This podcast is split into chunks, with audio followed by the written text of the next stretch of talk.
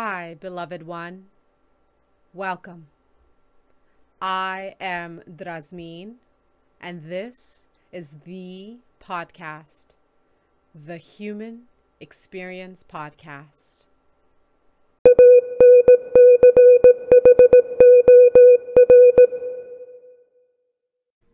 Today is March 2nd, 2022.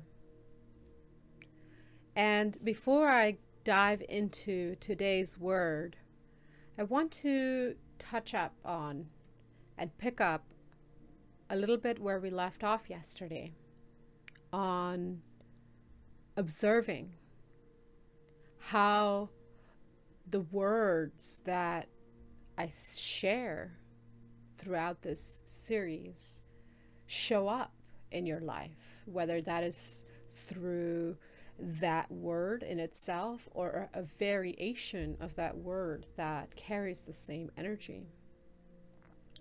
And then shifting the patterns. Now, shifting the patterns is action, it is work, and sometimes not very easy. So we start with observation, and this is what the practice of meditation is. Meditation is the practice of observation, observing the mind, observing what is coming up in the body, in the heart, in the environment.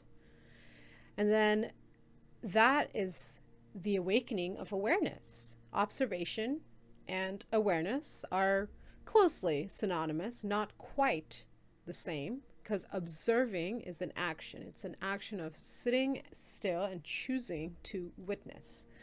Whereas awareness is an innate state of being where we are always aware of what is happening. We might just not be as aware of our awareness.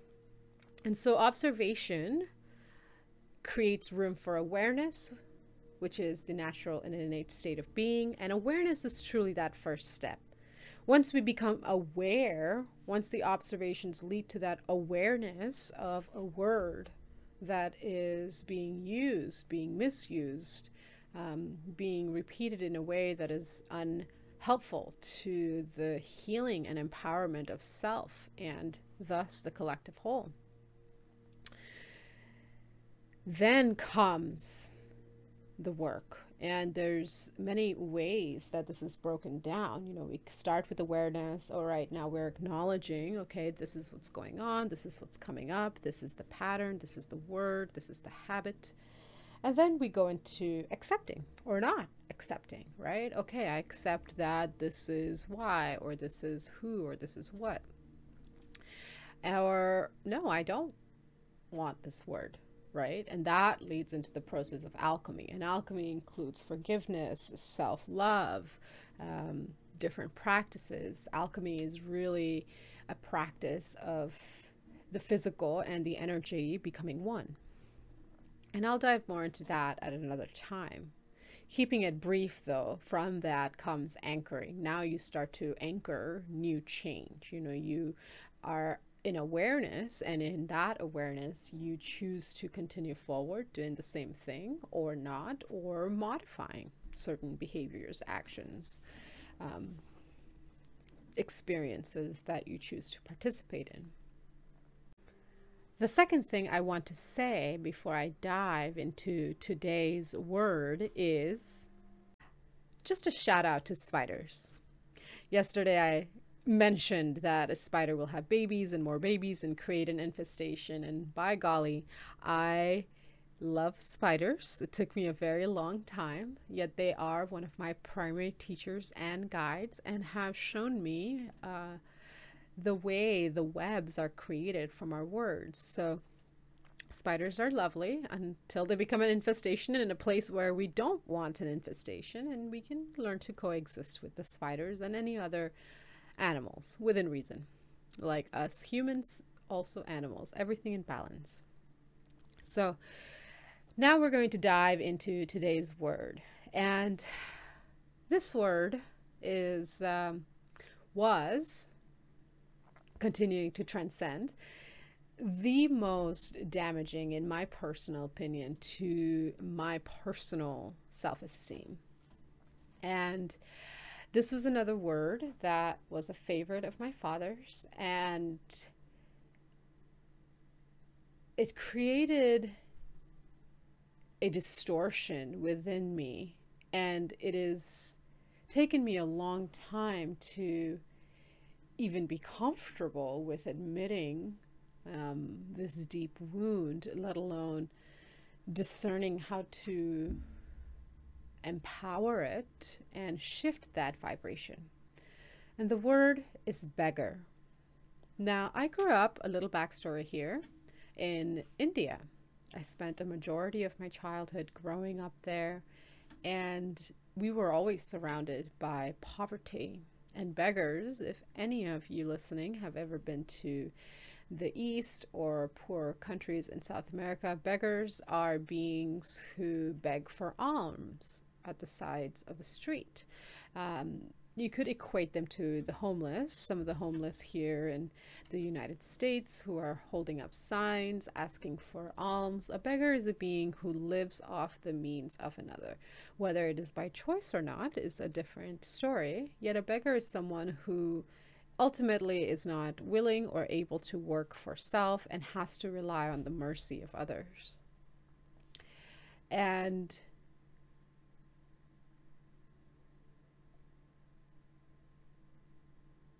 this word used repeatedly as a child when I did not work hard enough for, say, my excellent grades or having my scriptures memorized correctly or doing my daily prayers twice a day or um, just saying yes and not asking for things. You know, anything that did not displease him or anytime I asked for anything, um, even kindness or patience, goodness sake, then that word was screamed at me. And it created this reality for me that I always would have to work for whatever it is I wanted. It created a monster of the natural survivor instinct that we all have. Ultimately, we all want to live. Um, and yet, we do not operate from a place of survival all the time. If we did, we'd just be wild animals running around the streets, tearing each other's faces off, you know, and yet to a point, we're always looking to live, right? Looking to find a way to get through the next day, you know, to expand our home, to expand our families, to expand our business, to expand our wealth. And so I worked very hard. I worked for my grades. I moved to the US when I was 15. Uh, story also for another day because that is quite an adventure in itself. And I've always worked very hard. And from a young age, I felt this calling to be a surgeon. And I found this medical textbook when I was quite young, around the age of seven or so and it was a rural village doctor's manual and i just devoured it not physically. Um, i read it through and through several times and looking back i have no idea where the book disappeared to or when. I do know that reading that book ultimately saved my life and the lives of many beings i knew. Yet that is not the story i wish to share the story I wish to share is I prepared my most of my life to become a doctor. I studied medicine and science and read books and when I got to college, I decided to explore for a few years and look at different subjects of study simply to just look at what else was out there and uh, also assuming that I would always have time to go and finish and become the surgeon I wished to become. Several years passed, and I took a variety of eclectic courses for which I am quite grateful for. And then I started getting serious. And around this time, I was also working in the medical field, getting my foot in the door, so to speak, and gaining the on hands experience, no pun intended, working directly with doctors and patients and staff. And then my hands began to shake. I was a phlebotomist at this time of my life, and a phlebotomist is a being who draws the blood specimens from the veins for lab tests for the physicians. It's quite skilled at my work. My hands began to shake and cramp and swell and turn purple, and uh, it was quite concerning because I was having a lot of pain after seeing my patients all day, and I was not holding a scalpel which is a the sharp knife that surgeons use use among other tools. So I went to a doctor and I was informed that I was more than likely having the early onset of rheumatoid arthritis, yet they wouldn't be able to know until there was more degeneration. Oh, and I they also informed me that I should probably just start looking at alternate careers because there was no way I would be able to hold a scalpel um, by the time I graduated med school at the age of 30 if I got serious immediately and just poured in my 100%. To say I was devastated was an understatement.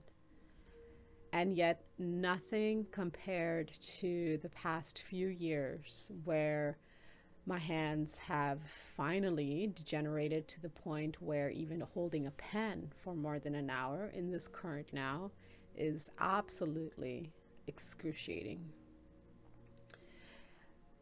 They got really bad about two years ago, and I was not able to use them for the first time in my life for several weeks. I was with a partner at that time who was very loving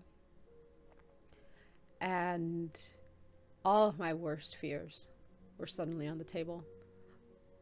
I didn't have the function of my hands. I couldn't work. I couldn't even feed myself. I stubbornly refused to be spoon fed and somehow made my own smoothies and soups. I mean, I was so conditioned to this belief system that if I didn't do things for myself, I was a worthless lowlife who was demeaned and disrespected and disregarded as a being because that is what I had witnessed beggars treated as growing up.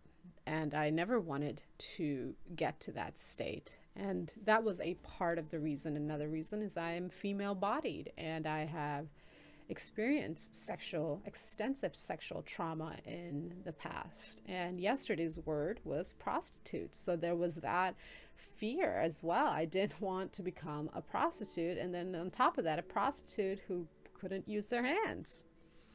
So I was faced with this darkness that I am still navigating as my hands have not exactly gotten better over the years. I simply have learned how to adapt and continue to find new ways to express myself and discover what the true meaning of wealth is. Because ultimately, the word beggar has created a huge, huge entity that is scarcity, that is struggle, that is too hard life's too hard. It's just too hard to exist. Everything's a struggle. The struggle is real. I'm too poor. I can't afford it. That word can't.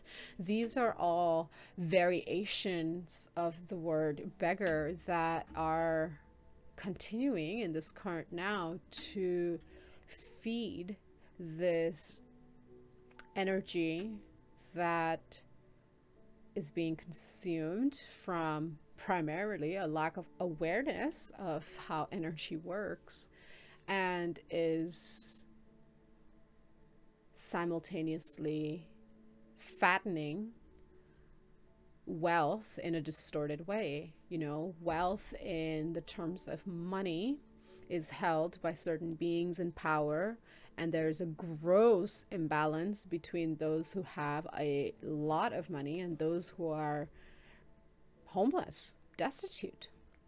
Homeless was something that I was for a few years, mostly by choice as I traveled. And yet, that wasn't the worst fear. A therapist had asked me many years ago what my worst fear was, and I said it was being homeless. And she said, Face it. And I did, and it wasn't that bad. The worst fear was not being able to use my hands. What would I do? Forget just working, you know, what about my basic needs, you know? And so this this word eventually pushed me to a breaking point where I overused my hands and my hands did not degenerate just because I overused them. There was torture that happened as a child upon me and physical abuse on my hands and a little bit of personal inflicted abuse in my late teens when I punched several mirrors into pieces because of the immense rage that I was working through at that time. And I did work through for many years and I continued to slough off layers of a lot of rage. Rage is one of my deep shadows and an energy that I continue to find myself working with. So, this word beggar, you know, it, it carries this frequency that there is someone who is less than, you know, I'm better than you. That's also the energy of beggar. Like, you're you're lower than me. You know a beggar is a being who is lower than another being. It carries the energy of judgment. It carries the energy of um it connects rather i ought to say with the energy of shame of disgust of um, um that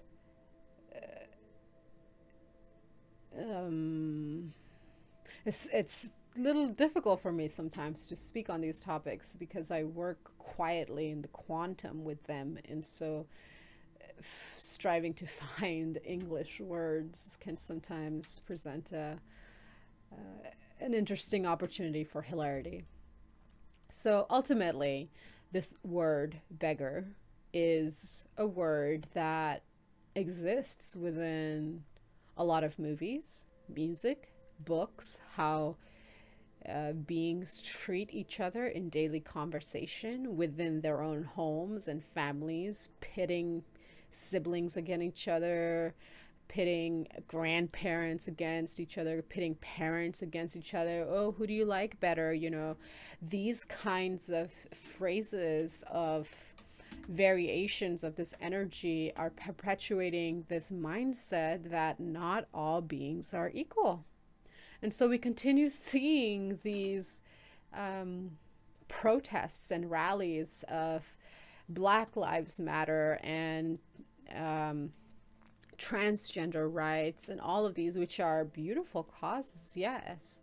Yet ultimately, all of these causes are presently not seeing and I choose to believe that this is primarily a lack of awareness, the root cause. And the root cause is in the mind, in the deep belief systems that have been ingrained into us so deeply for so long that, oh, wait a minute.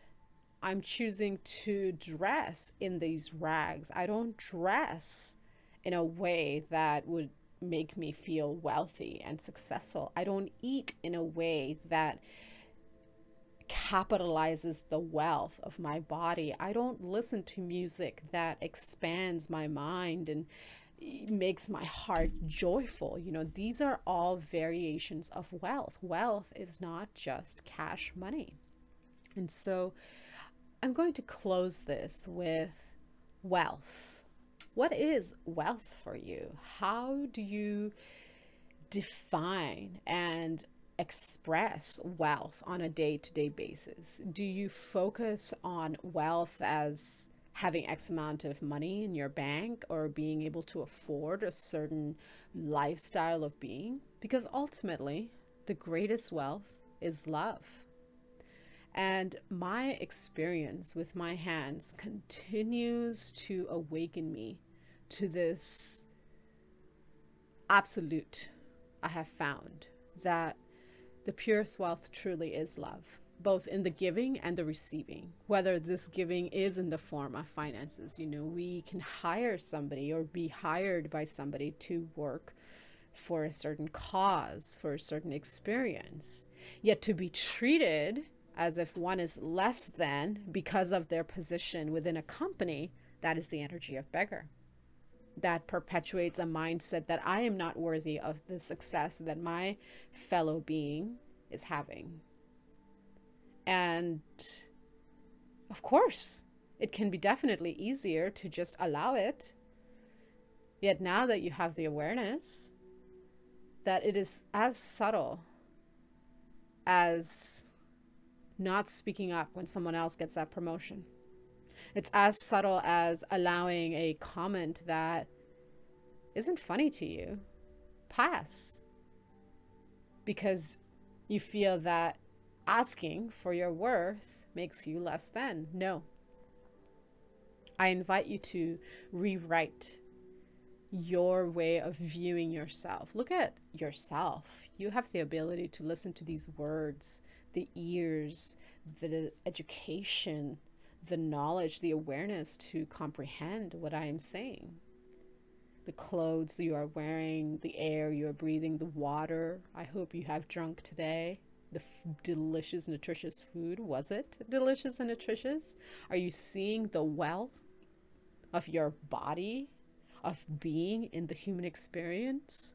Or are you focused on the wealth, the number of possessions you have? What is wealth to you? A wealth I have discovered is in receiving, especially when I literally cannot do something in return. And for this, I am humbled. Thank you again for joining me. Until we meet again, blessed be.